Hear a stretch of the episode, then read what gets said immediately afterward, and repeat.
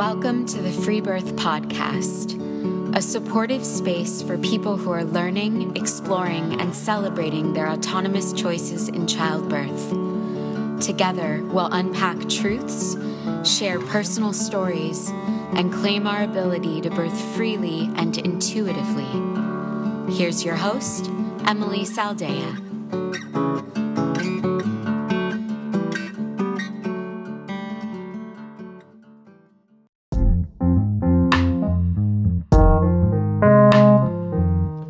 On the podcast, we have Maya from Oregon. After intentionally conceiving her daughter Shasta in, well, Mount Shasta, she got intuitive guidance that her baby wanted to be born in Maui.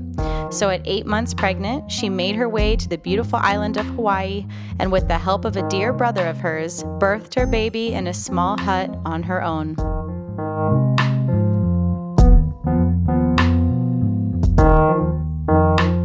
Welcome to the Free Birth Podcast. Today we have Maya with us. Hi, Maya.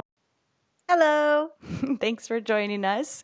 And she is a free birthing mama, so she's here to share her story with all of us today. Where are you living now, Maya? I am in Southern Oregon in Grants Pass. And how old is your little one? She is a little over two and a half now.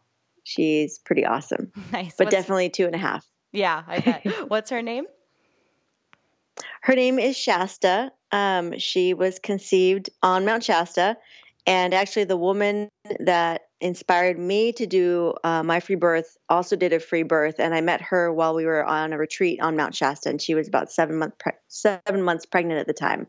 So she was really like the first woman I'd ever met who wasn't, you know, getting all the sounds and going to prenatals and all this stuff. And she was just kind of living on the mountain and just totally present and in great shape, hiking. And I was just like, You're seven months pregnant. This is amazing.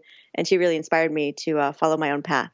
Most of my life, I've just intuitively felt like the way that people were doing it was wrong. Like that, just the idea of a woman lying down to give birth didn't make any sense to me. I was like, You would think you'd want gravity helping. Like that just doesn't seem right to me.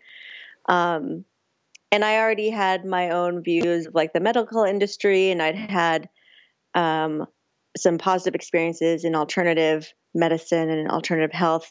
And so I kind of just started researching on my own, like, you know, nonconformist alternative um, birthing, I guess, ideas. Though I, I don't think I really knew about free birthing until, you know, I was just, in, I was totally for natural birth, but I didn't know about free birthing until uh, I met this woman, Rachel, and I don't, yeah, because she just had no plan. She's like, I'm just present. I don't, you know, I don't have an OBGYN. I'm not planning on having the baby in the hospital. She was just totally like in her power. Um, so, and then I later I started reading about free birthing and Dr. Laura Shanley and other people. And so, at what point in your pregnancy did you align yourself, knowing that that was going to be your your path with this baby? Well, I was kind of open to finding a midwife. Um, so I actually did meet with a few midwives when I was living in Mount Shasta, but because um, I was living there at the time. But I'd also early on, like maybe two weeks after conception, a friend who's um, very just psychic and intuitive had asked me where the baby wanted to be born. And I'd never even heard that question before, but Maui just came out of my mouth and totally surprised me because I'd never been to Maui. I didn't have any connections in Maui. It's not like I have a lot of money just go flying off to Hawaii to give birth. You know, I was like, what? But throughout the pregnancy, um, I kept checking in, and my intuition just kept saying, "You should, you need to go to Maui. You need to go to Maui." And so, um, so I guess I, I, I met with some midwives, but I didn't really feel like I was going to be, you know, in in um, Mount Shasta or Oregon for the birth and I just kind of felt like it'll work out as it's meant to. Maybe I'll have a midwife. Maybe I'll just, you know, do it on my own. Um, I did feel, I feel like that the free birth, I just feel like it's more natural and like, you know, you don't have the inhibitions, you don't have the, um, what do they call it? When you're being disturbed, basically, mm-hmm. an undisturbed birth. It just made so much sense to me intuitively and logically. So I flew I flew to the Big Island first. I was um, I was in Mount Shasta and I was just freaking out trying to make the decision of whether to stay or go because I still like I knew what my intuition was telling me, but I was terrified. Like sure, I was basically going on my own. I I've been trying to find connections in Maui, but just nothing had panned out. Um, and so it came down to just uh, I guess I was I was probably seven and a half months pregnant when it came down to the point of like, okay, I need to decide now. Like I can't, you know, I need to make a decision. And so a couple of signs and, and, and synchronistic meetings with people in Mount Shasta connected to Hawaii um, made me make the final decision like, okay, I'm going to go to Hawaii. But I made a safer decision for me, which was flying to the Big Island first because I did have multiple connections and potential places for birthing um, on the Big Island. So I flew in there when I think I was eight months pregnant. So yeah, about a month before Shasta arrived. And uh, I spent two weeks on the Big Island. I was living with these amazing midwives and dolphin birth retreat women. They would take me out swimming with dolphins every day. And um, everyone's like, just stay there, stay there. And I was like, I, I have to go to Maui. Like, it just didn't feel right. And again, I had to make that choice. Like, I was terrified to like leave this situation that I'd found on the Big Island because I still hadn't found any connections on Maui but I was just like, I just, I, I just have to go. Like, I just don't, I don't know why I have to get to Maui. And the energy on the big island is much different than mm-hmm. Maui. It's, I just had some kind of like low lying anxiety. I don't know if it's a volcano energy or what, but it just, I didn't feel like I was in the right place. And when I got to Maui, I, I completely felt like, okay, like I felt it. I was like, I'm supposed to be here. Like, this is the best place for me personally to give birth. Wow. Talk about listening to your guidance. So I landed. yeah, and I'd been I'd been practicing that for, well, yeah, you know, it's always a long story, but I've been kind of on a, a path. I, I used to work in uh, the tech industry in Los Angeles, and I had been doing more meditating and yoga and stuff, and I got laid off. And then I decided to sell everything and move to Argentina um, and then I lived in Italy for a year. And then in Italy, I was living in an ashram. So there's lots of meditation and just really connecting with intuition. And so I've been practicing, you know, taking those terrifying leaps and following intuition for a couple years at that point. And I don't think, you know, if I hadn't have met Rachel, who is the the woman I talked about, the free birther from Mount Shasta, if I hadn't have met her, I don't think I would have been able to conceive the way that I did and then like make those those leaps of like, okay, but you know i was like okay she did this like mm-hmm. she totally was following intuition and she trusted and it worked out perfectly and like she had an amazing birth and like i don't have to be scared and like this is doable and i feel like this is the right thing for me to do even though it's terrifying totally it's so important to have those guides in our life especially entering you know a birth a birth stage of your life where so much of it is fear based and you know the default model mm-hmm. is is quite the opposite of what clearly your intuition was guiding you towards. Yeah, it's so important. And yeah. it is, it is such a practice, the intuitive listening. And it's, you know, it speaks volumes that you've fine tuned it to a degree that when your intuition or your baby is telling you to go to a place you've never been and leave the dolphins and leave Mount Shasta and all of the stuff that you just knew to do it and you know and it was the right move. So so then so you arrive in Maui and walk me through kind of the the weeks leading up to the birth. Uh, so it was it was two weeks before the birth. I think was it? Yeah, two weeks because I did two weeks on the Big Island and then two weeks on Maui. Um, I think I could be wrong on the timing, but I arrived there. Um, and it just happened synchronist- synchronistically that some of my friends were on vacation in Maui, uh, a couple that are just beautiful people, and they'd they'd arrived the night before I did, and I was couch surfing also, like doing this. I couch surfed on the Big Island uh, when I got there until I found an apartment with the midwives, and then going over to Maui, I was going to be couch surfing um, because again, I, I had no connections, I didn't know anybody there and my friends had arrived and they got to their resort and they just happened to have like a little extra twin bed in the corner of their of their room and they're like hey we have a bed for you. And i was like yay! So i spent the first two nights with them um, and then i found a couch surfing host and so i spent the next probably couple nights at his place while i was looking for my own i was looking for a rental like where i was going to give birth you know Um, and he he was just amazed that I was doing this, you know, pregnant and couch surfing and like about to give birth. And his mother lived next door. She was a French chef, and she totally took me under her wing. And she's like, "Come, like, you know, come stay at my house. I have a spare room for you." Da da. So I stayed with them for a few days, and I ended up finding a little bungalow about a mile away from from the two of them on the same street um, on Kapakalua in Maui in Haiku and this i found it on craigslist. And because again i've been talking to everybody and trying to find you know find some place to go um, and it just wasn't working wasn't working. And then i saw this on craigslist and it was just perfect because it was a freestanding space where basically i basically had my own little tiny house um, and it had two twin beds in it again. So like i had a bed and then my one of my best friends was coming to be with me for the birth and i call him my mandula. he'd never attended a birth before but he's just very intuitive. He's a body worker he's like my soul brother. Um, and we had a very intimate uh, relationship emotionally, but never sexually. And so it's just this very interesting dynamic um, for the two of us. But he wanted to be there for the birth, and I was like, I would love to have you here for the birth. Um, so he came and stayed. He was there. He read one week before Shasta was born, and then one week after. And then my mother came shortly after that for a few weeks. Wow. I know. I feel like Hawaii has this magic that everything just flows and everything is mm-hmm. just offered in the right timing and yeah, it's very it's very unique. Yes. So, okay, so we're settled into yeah. we're settled into the bungalow. You got your your brother soul brother with you to support you and so then walk me through the birth. How? Oh wait, I'm sorry. Before we get to that, I did want to ask you: Did you have any prenatal care? What was that? What was that like for you? How did you navigate all of that?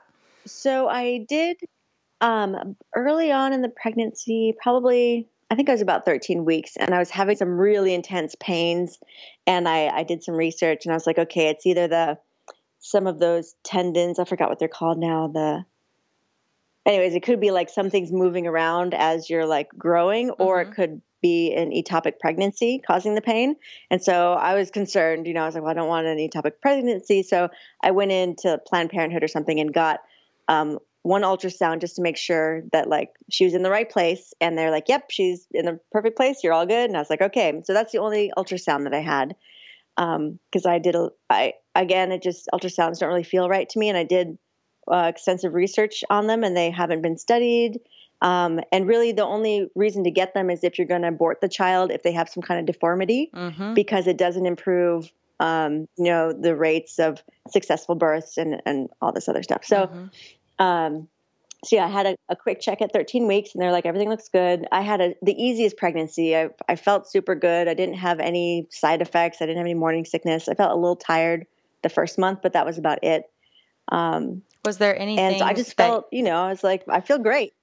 Was there anything you were doing yeah, in your pregnancy that was that you felt was really contributing to how great you felt? Following my intuition, because um, I had all these ideas. I was like, okay, I'm going to do yoga, you know, like crazy yoga all through the pregnancy, and I'm going to eat green juices and smoothies and eat super crazy good and da da da. And my intuition was like, no yoga. Like I didn't do yoga until after the first trimester, I think, because like my body was like, absolutely no yoga, hmm. which I was like, what? And then um, I didn't want any vegetables. I wanted dairy, wheat, and uh, what was the other one? Mostly just like dairy and wheat and some fruits but not like strawberries. It was it was so strange because you know i just had all these ideas of what i was going to be doing that were going to be good and my intuition was like nope you're doing this. And i was like okay. And i think if i had tried to follow my mind i think it it would have my body would have reacted negatively because mm-hmm. i would have mm-hmm. been doing things that my mind thought was right but wasn't necessarily right for my body. Sure. So i found that kind of interesting. Yeah because it definitely wasn't what i expected you know yeah, and it might be totally different if you have another pregnancy. So that would be interesting to to see. Yes. So, in, so just regarding yeah, the definitely pre, with the prenatal care, so you nobody ever overseed any care for you. Is that accurate, or did you do any prenatal care to, by no, yourself? I did go well, I did a ton of research and like, you know, just lots lots of reading, lots of internet stuff, lots of um there's another podcast called Optimal, what is it? Optimal Parenting 101 um, by Brian Johnson and Alexandra J. Johnson. And they interviewed like a 100 different people. It's a really amazing uh, series. And they're all slightly alternative, um, you know, midwives, doctors, um, all kinds of really fascinating people. Um, so I was taking in a lot of information, but I did go to two prenatal appointments in Mount Shasta because again, I was kind of exploring options. You know, I was kind of open, um, and I was like, well, I'll just go in and get checked and make sure all my blood levels are good and just everything, you know, checks out. Um, so I went, I chose a doctor, and she was younger. She's 33. Is a, it was a woman, and so I thought maybe she'd be more progressive. But I get to the doctor's office, and I, you know, I walk in, and I, I was 30. I think I just turned 35, like the a few weeks before. And she's like, "Oh, well, you're 35, so you're high risk." and I was like, "Excuse me? Like I'm not high risk. Like I, you know, I walk 3 miles a day, I eat super healthy, I've been meditating for years, I'm doing I'm doing yoga. Like there's no way I'm high risk." And she's like, "Well, you're 35, so you're high risk." So just like that initial mm-hmm. engagement with her, I was just like, "No. Like this isn't for me. And so I, I did the full blood test and I did the gestational diabetes test. I was like, I don't have gestational diabetes. they're like, well, you have to do the test. I'm like, fine. And so um, I went back to get my results and she's like, oh, everything's fabulous except you know you have slight anemia so here is, here's a prescription for iron tablets and here's a prescri- prescription for the laxatives because if you take iron tablets you get constipated mm-hmm. and i asked her i was like isn't there something i could eat like food some kind of food and she's like no no you need to take these and so i was like i'm not taking those and later i talked to midwives and they're like well you can just drink nettle tea and that gets give you gives you all the iron you need mm-hmm. and so it's just you know it's just kind of a confirmation of like this is I don't want this. Like, I don't want any kind of medical input or intervention. Yeah, it actually is unhelpful sometimes. yeah. Yeah. I don't need to be constipated right now. Gosh, seriously. Okay, so so how did you in your pregnancy navigate and obviously you have a very strong connection to your intuition and that was a big guiding force and how did you navigate the choices in free birthing and in, and you know in walking that line of um, you know the the the worry question you know what if something goes wrong what if what if what if that worry yeah. question how how how did that present for you if at all and how did you navigate um, you know being new to birth and obviously you'd read you had read a lot and researched a lot but yeah how did you find that comfort zone for yourself well, um, definitely reading certain books. Like I think the first book I read was Childbirth Without Fear by Grantly Dick Read. And I think like for me that book was just amazing because it talks about how all of the pain and suffering that women in our culture um, and most cultures nowadays experience during childbirth is because of the fear of the pain. And that actually causes, you know, our system to shut down and less oxytocin and all of these chemical you know reactions in our body the, the fear actually causes physio- physiological reactions that cause the pain um, and so you know reading that book really started to move me towards like okay like if i can work on my fears and release as much fear as possible in the next nine months you know i think that will be the most helpful thing that i can do for myself so and then just there's other books um, oh, I'm not thinking of the title now, but there's another book that has a lot of exercises in it um, that you do during your pregnancy, and a lot of those are working through your fears, like mm-hmm. doing different meditations or journaling. Um, and I really spent time, you know, uh, looking at my fear of of having to go to the hospital and having to have a cesarean and like being trapped in this like you know abusive medical system um, because I definitely you know had some fears around that. The thing that helped me is is connecting with the soul of the child because you know i think you know the child is its own soul and has its own plan. And like my soul has its own plan that i don't necessarily agree with. Like the things that happen in our lives aren't all things that we've handpicked with our mind. And so just trusting that okay this is what i prefer. This is what i think is best. But i also have like a deep trust and faith that it's going to go perfectly and exactly as it's meant to. And and I also looked at the you know the possibility of dying. I was like, I could die, my baby could die. You know, that's a, that's a that's a potentiality um, that I was willing to accept, just because it felt like I really felt like I it wasn't my time to die, and my daughter, my connection with her was so strong initially that she wanted to come down, like with with her father and I as the parents. Um, I was like, I don't feel like she's coming down here to die either. Mm-hmm. But I really, it was something that I accepted. I was like, okay, I could die and she could die. And am I okay with that? Yes, because I trust that, you know, we are on this soul path and what's going to happen is going to happen. And again, like I did my research and my preparedness and all that stuff, but ultimately, even if you go to the hospital, you can die and your child can die. Exactly. You know? I mean, yeah, so, cult- culture paints yeah. it as successfully has really led a propaganda, you know, scheme against mm-hmm. out of hospital birth that if you birth out of the hospital, yeah. you're going to die or somebody's going to die. And if you birth in the yeah. hospital, all the heroes will yeah. save you and it's it's obviously we, we can look at actual statistics and know that that's not true for low risk you know healthy women and and healthy babies um, but yeah it's nice to hear you talk about that because it's something that i feel as well and and it's it's almost taboo to say, you know, that that you are willing to sit mm-hmm. with the reality of life and death, which of course makes sense when yeah. you have life inside of you and and you know that that death is a thin veil that could happen at any time in our lives, mm-hmm. including when we get into the car or go to mm-hmm. sleep or whatever. Definitely yeah and there's just there's just so much there's so much uh, just in our programming and in our culture and just it's so it's all fearful. And you know i feel like you know it was i feel like what we created in the birthing realm and you know nowadays was started with good intentions. Like i feel like basically it was men who had no control and didn't know how to help the women do what they were doing because they can't.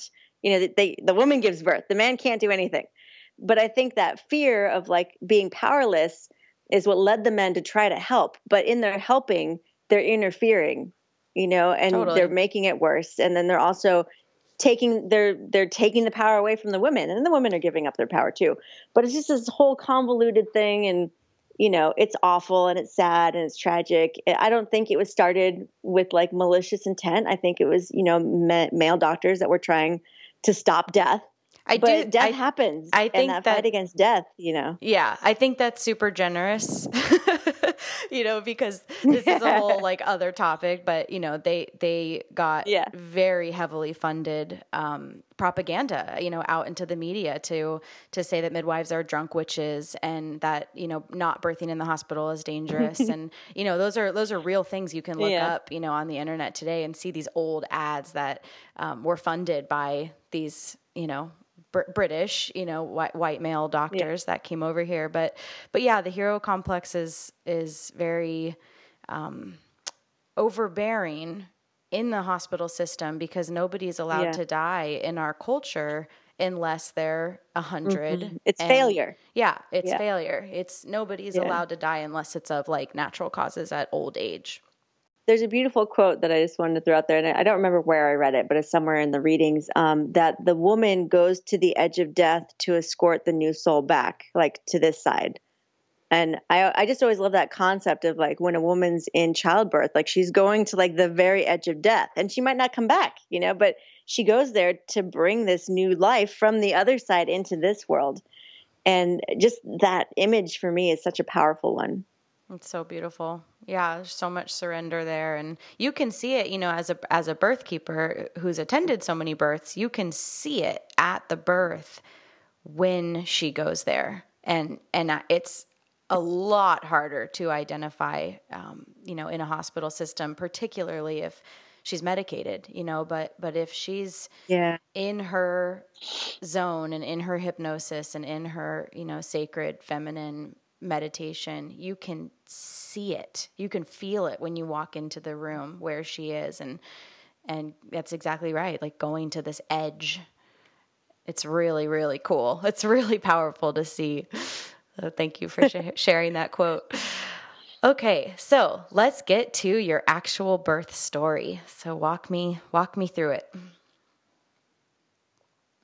Okay, so uh, let's see about a week before the birth happened, um, I, I've been reading this book. It was a dream workbook, and it said if you had a question, you should ask it before you go into dream time, and then you might, you know, have a dream or wake up with the answer. And so I wanted to know when my daughter, or you know, I didn't know if it was a girl or boy, was going to arrive. And so I went to sleep one night and I asked like, when will my, when, when will my child be born? And I woke up about, I guess two hours later and August 29th was just like, I could just see it. It was like written in my mind. It was very clear. And I was like, well, that's interesting. And so, um, so that was about a week prior to the birth. And it ended up being on, she ended up arriving on August 29th at 8.51 in the morning. Um, I guess about two days before um, she dropped, because I'd had kind of a very high, tight pregnancy where I, could, I sometimes I would forget that I was pregnant. but uh, on Tuesday evening, she definitely like it, she just dropped, and all of a sudden my belly was like huge and sticking out, and I was waddling. I was like, oh, this is what women talk about, like when they're waddling and stuff. And so I, you know, I knew she was coming. Um, and I think the night before, we were going to go to an ecstatic dance thing, you know, in Maui and just kind of going around with my friend was there and I had another friend that we were spending time with. And I just, all of a sudden I was like, I can't, like, I can't go into that ecstatic dance place. There's too many people here. I need to go home right now. Like, I just was like suddenly like going really, like the, it began to like go internal. Um, and so we went home and went to bed around 10. And then I woke up around midnight with uh, some light contractions. Um, and and my friend Remy, my mandula, was still sleeping. And I was like, well, I'm not going to wake him up yet. So I had just kind of like light contractions for a few hours, and then finally around like three thirty or so, I think I was like, okay, I'll wake him up now. They're getting a little more intense, and so I woke him up, and um, we had looked up some massages on YouTube, like pressure point you know, applications and stuff. So he would do that occasionally, like kind of like on my lower back and my hips, like pushing in and upwards, you know, to help with the opening of the sacral area and I was just kind of up and around. Like I would, I would lay down for a bit, but I was, I spent a lot of time on the toilet. Um, I spent some time chanting. I was singing. I was, uh, we did have, I think we had a birthing ball, and sometimes I would like, you know, be like rolling around on that, um, or on hands and knees, um, or just kind of pacing. Um, so I would say from like like 4 to 6 a.m., the contractions got intense, more intense, but when he would do pressure points, the pain um, would subside. So they weren't really intense until the last two hours.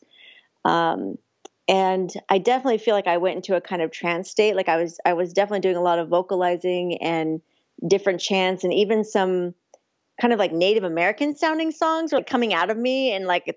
I was like, I don't, you know, part of my mind was still there. And it's like, where is this coming from? Like, I had no idea, but I was really just, um, my mantra was uh, relax, release, relax, release, like as it got more intense, because I was just trying to focus on staying as relaxed as possible and just releasing, releasing, releasing, which is quite, you know, challenging when you're going through these contractions and there's still some fear because we've all had so much fear programmed into us. Um, and so yeah, it's it's kind of a blur, but I know it did get you know it got more intense. I definitely had pain. You know, I was kind of hoping that if I had read enough and meditated right. enough and done enough, that I would kind of skip over the pain. I still believe in orgasmic birth, but I didn't have a sexual partner, uh, you know, present with me, and so I think I definitely still think that that's a possibility, and I would love to do that in the right circumstances. But in this circumstance, it wasn't quite the right circumstances.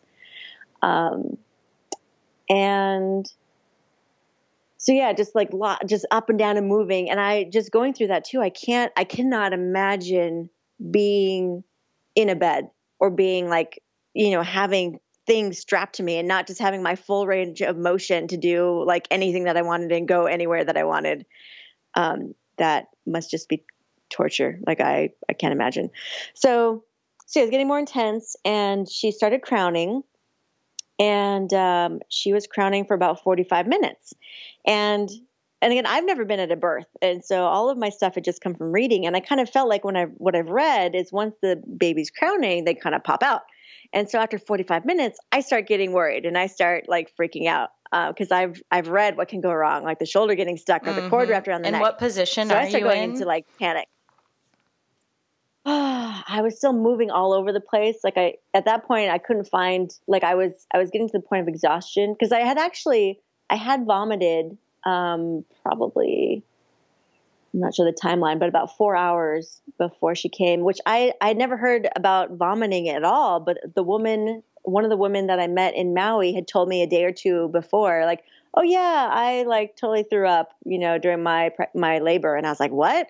And then I did it, and I was like, "Did I do it because she said she did, or no, it's, like, it's, you know, it's was it just lucky that she said she did it, so I didn't freak out?" Yeah, I, I'm glad that she said it. It's really common. I've used that analogy analogy because another friend of mine who free birthed, and actually this is someone you might want to talk to also. She free birthed two weeks before I did on the Big Island, and she told me um, she's like i never pushed and i was like what do you mean you never pushed and she's like your body if you just keep relaxing your body does it by itself and it's like vomiting you know when you vomit you're not pushing the food out of your stomach. Your body completely does it all by itself. And so um, i feel like that tip that she gave me was extremely helpful in again like allowing my body to do what it was doing without trying to be like okay i need to like push now or i need to do this or i need to do that.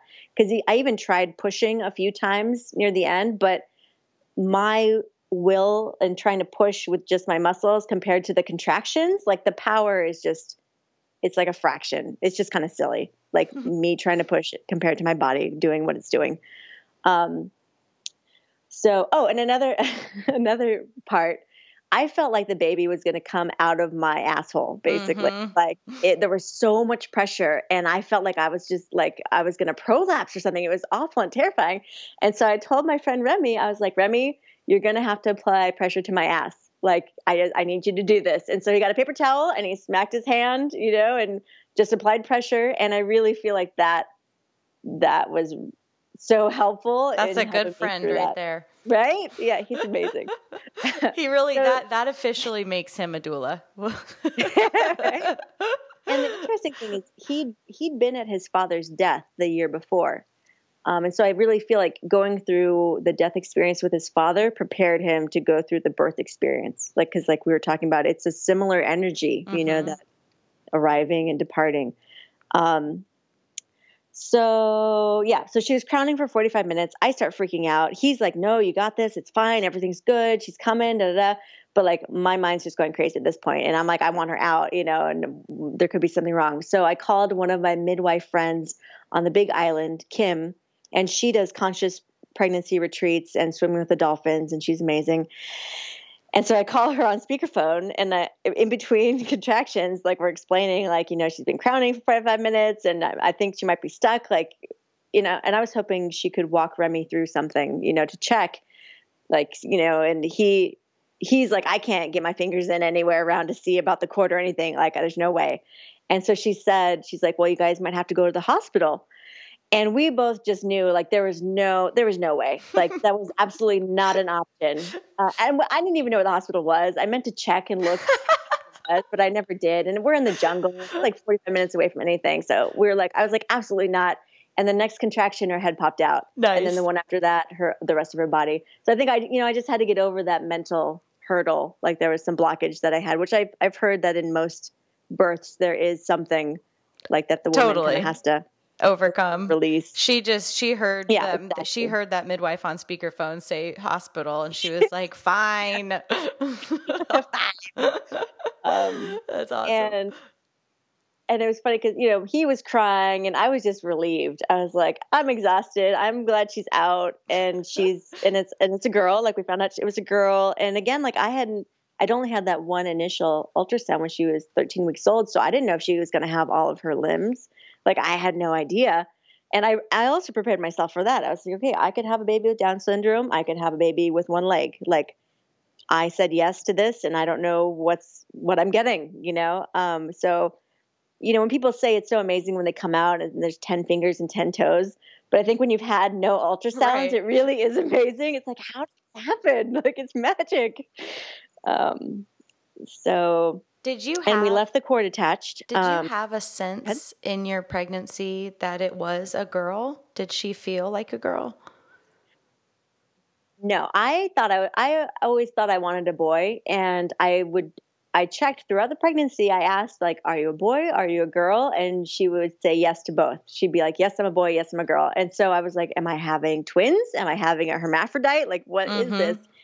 And um, I think it just wasn't for me to know until she came out. And even a week or two before the birth, someone said, Why don't you ask if she has, or the baby has male or female genitalia, you know, as a joke. And so I asked, and I actually got a yes to male genitalia. So it's like, okay, I guess I'm having a boy. And then it came out a girl. It was all just kind of funny. Mm-hmm. Like, I feel like, I don't know if that was her soul just messing with me or if it was something that I just needed to let go of. But of course, she's when like, she came out and it was a girl, I was like, oh, I'm so glad I had a girl. Yeah, she's so she's so balanced. She doesn't even need to need to pick a side. Right? Yeah. Yeah. okay, so yeah. you, you and maybe they don't pick a side. You know, it's like sorry, maybe ahead. it's like quantum physics, where you know, until observed, it doesn't choose wave or particle. That's awesome. So you didn't cut the cord, and and so you're just like on the floor now, or are you up in the bed? yeah, we're on the bed. Um, I she popped out. I was on my hands and knees on the bed, and Remy was behind me and caught her. And then I just like laid down, and um, he popped her on me. And then I don't know. I think she started breastfeeding fairly quickly, and we left the cord attached. And I I was just kind of I didn't want to do the full lotus where you leave it on for like weeks, but I was kind of open to at least leaving on, you know, for until the cord stopped pulsing. But my intuition had me leave it attached for about two hours. Um, and then we we burned through the cord with a candle, which took a really long time. I think we burned for like a long time, and then we ended up cutting it like near the end because it was just taking really really long time.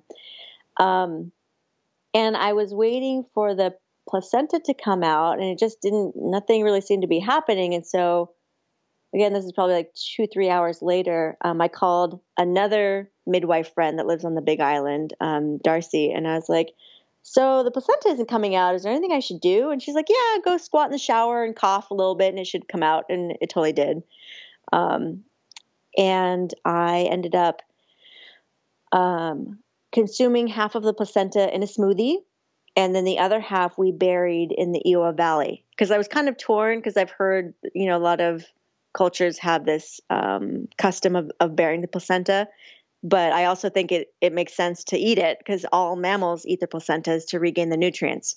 Um, so yeah, so I did the smoothie and I did like bananas and pineapple and mango or something like that and strawberries. And it smelled a little bit like blood, but when you drank it, it tasted it didn't taste at all like blood or anything. I've never made a smoothie with a full half. You know, I usually just do it with like a chunk. And so I was wondering about that if if you could kind of notice it because a half is no joke. I mean that's that's a lot of meat. yeah, there's quite a few cups of smoothie. Yeah, um, but yeah, it came out good. It, I thought it, it, tasted good. Like I said, the smell was a little weird, but the taste was fine. And, I also love the um, I, I love the idea of you going into Iao Valley and burying it like with all the tourists and oh my god no, seriously and i had her we did this probably because i went on a hike the day after i gave birth which it wasn't a serious hike but it was up in the mountains in there's a pine forest um, up in the mountains above haiku. In Makawao. and uh, yes in Makawao. and my again my intuition the day after you know because i was i was pretty sore. I was a little beat up. I had a slight tear upwards. Um, and but my intuition said that you know the day after like go for a hike go for a walk. And i was like okay. And i just feel like for me getting moving again like even if it was just a 10 minute walk was good for my healing mm-hmm. um, in some way and then but then yeah a few days later when we went to the Iao Valley like that was a full on hike because we climbed uh, we went on the path and then we kind of like ducked off of the path and hiked back to this amazing tree that i found and um, and buried half of the placenta under there but and then we went and sat in the river because there's like a sacred river that runs through the Iao Valley. And a lot of people are like, you should go there and, you know, swim in there and kind of rinse off. And it's really healing waters. And so, uh, what I did with Shasta, so she's a few days old at this point, we went and sat on a rock, kind of half in the water. And I had asked for people to send baby blessings, like instead of gifts and stuff. And so I had, I don't know, you know, like 70 blessings um, from people from friends around the world and so i read all of those to her Aww. while we were sitting on this rock in the river and it was i was crying. It was beautiful. It was really beautiful. But mm. it was definitely an excursion. So how did your body feel in the or how long and how long did you stay in haiku? When did you go back? I stayed there for two, was it a month, two months? Because I came back to Oregon in October, so August, September. Yes, yeah, so I actually was really only there for a little over, yes, I think it ended up being about two months. So a little over a month after she was born. Um, it was definitely painful, you know, like I just kind of felt like I'd been hit by a truck, you know, like my lady parts were all tender and then your milk comes in on day 4 and for me the milk coming in and that whole breastfeeding thing was almost as challenging if not more challenging than the birth because like the birth going into that like you're feeling great you got your energy you're ready and then you get birth and it's like okay but then with the milk coming in like i was already like sore and just exhausted and emotional and then like my boobs are hurting and I, you know i'm trying to figure out how to breastfeed and i'm like i was so angry i was like why is this so hard like mm. breastfeeding mm. and i realized i've never seen a woman breastfeed mm. like I, have seen bottles you know and yeah. but i just at that point i didn't have friends that breastfed openly or at all and so i was like oh well that's why this is so difficult so i kind of i felt better after i had that realization like it's difficult because our culture makes it difficult because it's so hidden you know um, but I did meet a lactation consultant and she came over and she's like, You're doing great. Like everything's perfect. And I was like, Okay. um, yeah, I would say, you know, my lady parts were sore for about like a month or so. Um, but I did have another midwife, of friends of friends, and she came to check me out about a week after Shasta arrived because I was kind of concerned. I was like, what if I have an infection? And like, I was just terrified of even like touching or looking or anything down there really because I was like, I don't know what's going on down there because you know you swell up and everything's kind of disarranged for a little while, but it all goes. I don't know. For me, it all went back, so mm-hmm. that's good to know. um, but a midwife came and she checked me out and she's like, "Yeah, you had a little tear, but it's you know you don't need stitches. Everything's fine. You look good." And she weighed Shasta and you know checked her out and did the little um, I don't know if they do it in every state, but in Hawaii they they kind of have this. It's kind of mandatory where they do this blood test and they they check the children for like 35 different kinds of the PKU. genetic diseases. And I was like, she doesn't have any of these. And they're like, well, you know, you kind of have to do it. And I was like, okay, fine. So you know, they did it and it was fine. Um, but that was really all she. That's all she got was she got looked at by the midwife and then that one uh, prick on her toe for the test. I wanted to ask just like a logistical question about the birth certificate and free birthing in Hawaii, did somebody how how did you get a birth certificate without having a midwife or a doctor present? So that was definitely a hilarious ordeal. Um, luckily, I had this midwife. Her name is Tina. I'm not remembering her last name right now, but she's in Maui. She's been a midwife for 35 years. She has nine children. She's she's a powerhouse. Like when she walked into the into my bungalow, uh, I just I I saw why witches were burned and why men are so afraid of women because a woman in her complete power is kind of terrifying. Like she's amazing and she's super sweet and loving, but she just had like and you probably met midwives with this kind of power where they're just like they're so just there and they're not afraid of anything and they're not afraid of death. Yeah, she was it's just amazing. Um um now I've totally lost where where our the birth certificate questions were going. Oh yes. So she basically kind of I, I and I don't remember the details, but I think she kind of fudged for me. Like I don't know if she said that she was she might have signed off and said that she was there um, on the paperwork, but she did at least like provide a delayed like APGAR score and some of the other stuff that you're supposed to have. Um, but I had to go to, I think,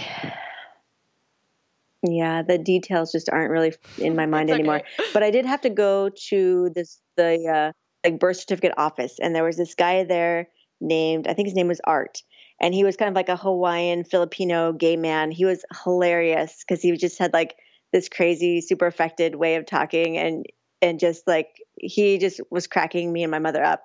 But it took two hours with him filling out paperwork. Um, I don't even know what we were filling out, but you just you have to fill out a lot of paperwork. and um, you know, even if you know, even if you, I mean, if you give birth alone at home, you know, you're going to be able to work it out. But they just, they have fears that people are going to bring other people's children and present them as their own and get welfare. Like there's all these weird things in the system. Um, so I would just say, like, if you're not going to have a midwife actually at the birth, like at least have a few connections. And I think they mm-hmm. know how it is. And I think Tina did that for me. And I think she just kind of like said that she was there or said mm-hmm. that she mm-hmm. was there right afterwards. It did what needed to be done and that it was legit. And and he knew who, who she was. So, you know. That's helpful. In Hawaii everyone knows. Mm-hmm. You know, yeah. And so how was your I remember when we spoke uh, a couple months ago you mentioned something really beautiful about um, after your friend had left women in the community had heard about your story and um, how they showed up for you. Will you share some of that? Yes, definitely. Um, so my friend Remy was there for a week after the birth, and then my mother wasn't coming until a week later, like after that. So, and she was going to stay for a few weeks. So I had a one week period um, where I was uh, going to be alone, where I didn't have somebody with me. Um, and this is and Shasta's a week old, and so I was really nervous, like especially just you know, again like going through the milk coming in and everything. Like I was already emotional and just really raw. And so when Remy was leaving, I was like, "What am I gonna do without you?" Because he'd been cooking and cleaning and you know taking care of me. And he was like, "It's gonna be okay," you know, da da. And I was living in a a community um, with about like seven or eight other people lived on the property. It was a yoga retreat center that had kind of been converted into housing. And so I had my own bungalow, but there were a number of people that lived on the property. And so they were there for me and, and they, you know, would bring me food or come check in on me. But, um, but yeah, a bunch of women, just other, most of them were recent mothers that had, you know, two year olds or one year olds. And they just heard through word of mouth that, you know, I'd, I'd come and I'd been couch surfing and I'd given free birth, you know, and so they would just kind of show up or like call me and be like, "Hey, do you need anything? Do you want me to bring you some food? Do you need to take a nap? Do you shower?" I had women that I'd never met before coming and visiting almost every day. Um, and it was just this amazing, beautiful experience again, talking about being in that flow, which you know, I'm sure that'll happen where it needs to, but in Hawaii, I think people are especially open um, to that, you know, kind of giving like that, like, hey, you're here, your family.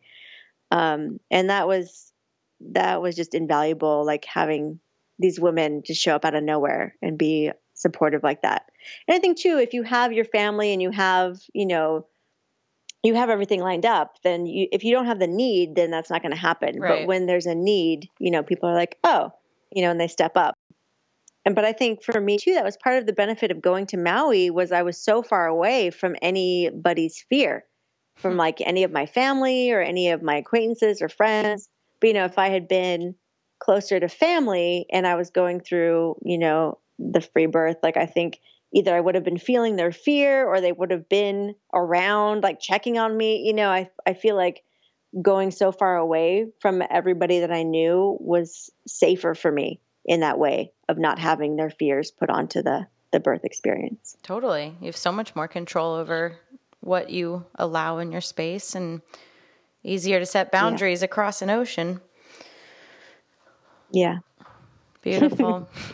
well, thank you so much. It's such a delight to hear your story again and it's, you know, you have such a such a strong message of following your intuition and trusting yourself and your baby and such a beautiful story to match that. So it doesn't surprise me at all that you had such a wonderful birth. And you know you really are an example of of a woman who was willing to do the work and get really quiet and follow the flow of nature. And you got to experience the truth of birth you know and have this normal physiological experience mm-hmm. that you know did take care of you and did put your vagina back mm-hmm. together and did you know give you a healthy baby and and all of the the worries yeah. you know that that keep people from really exploring the real rhythms of nature and yeah. birth you know where where you got to really do that so thank you so much for sharing and i definitely yeah i love sharing the story. And because you know I was inspired by other women who've done this. And so that I got to do it in the way that I was intending to you know I hope that that does inspire other women to follow it if they're if it's their path. Because I think that's really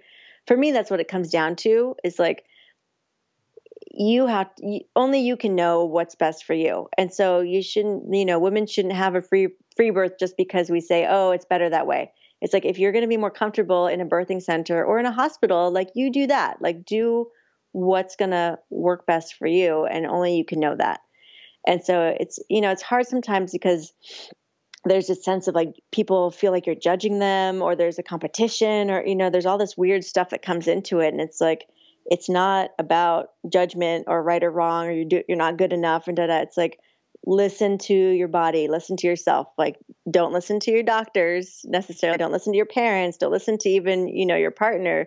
Like I think that's just the most important message for every woman is like really practice listening to yourself.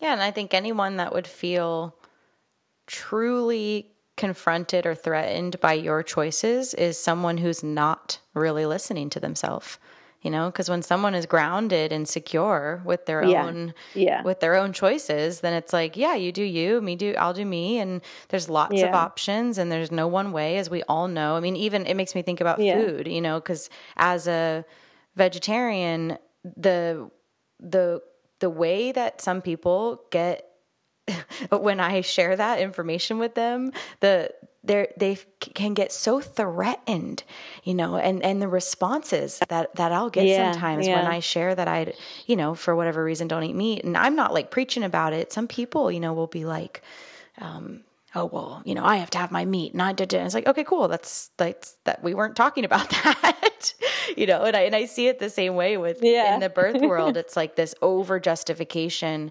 um, you know and i and i see it uh, unfortunately a lot with with you know people that birth in the hospitals of this over justification of why they did xyz and you know but i but to be fair i have i have been to some home births where it's the same thing you know it's the it's the other end of the same thing where the mm. mother never really wanted it and the partner wanted it or the parents mm. wanted it. And and Yeah. you know those births transfer. They're they're not going to be home births because Yeah. of course she's not going to open up and relax until she's where she feels most safe. And you know i do i do envision Exactly. a future you know where we are participating in a you know a, a society where it's all good it's you do you and i do me and it doesn't need to be this polarizing Mm-hmm. issue you know of, of of our personal choices it's so wild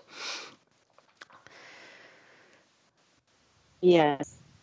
Yeah, definitely.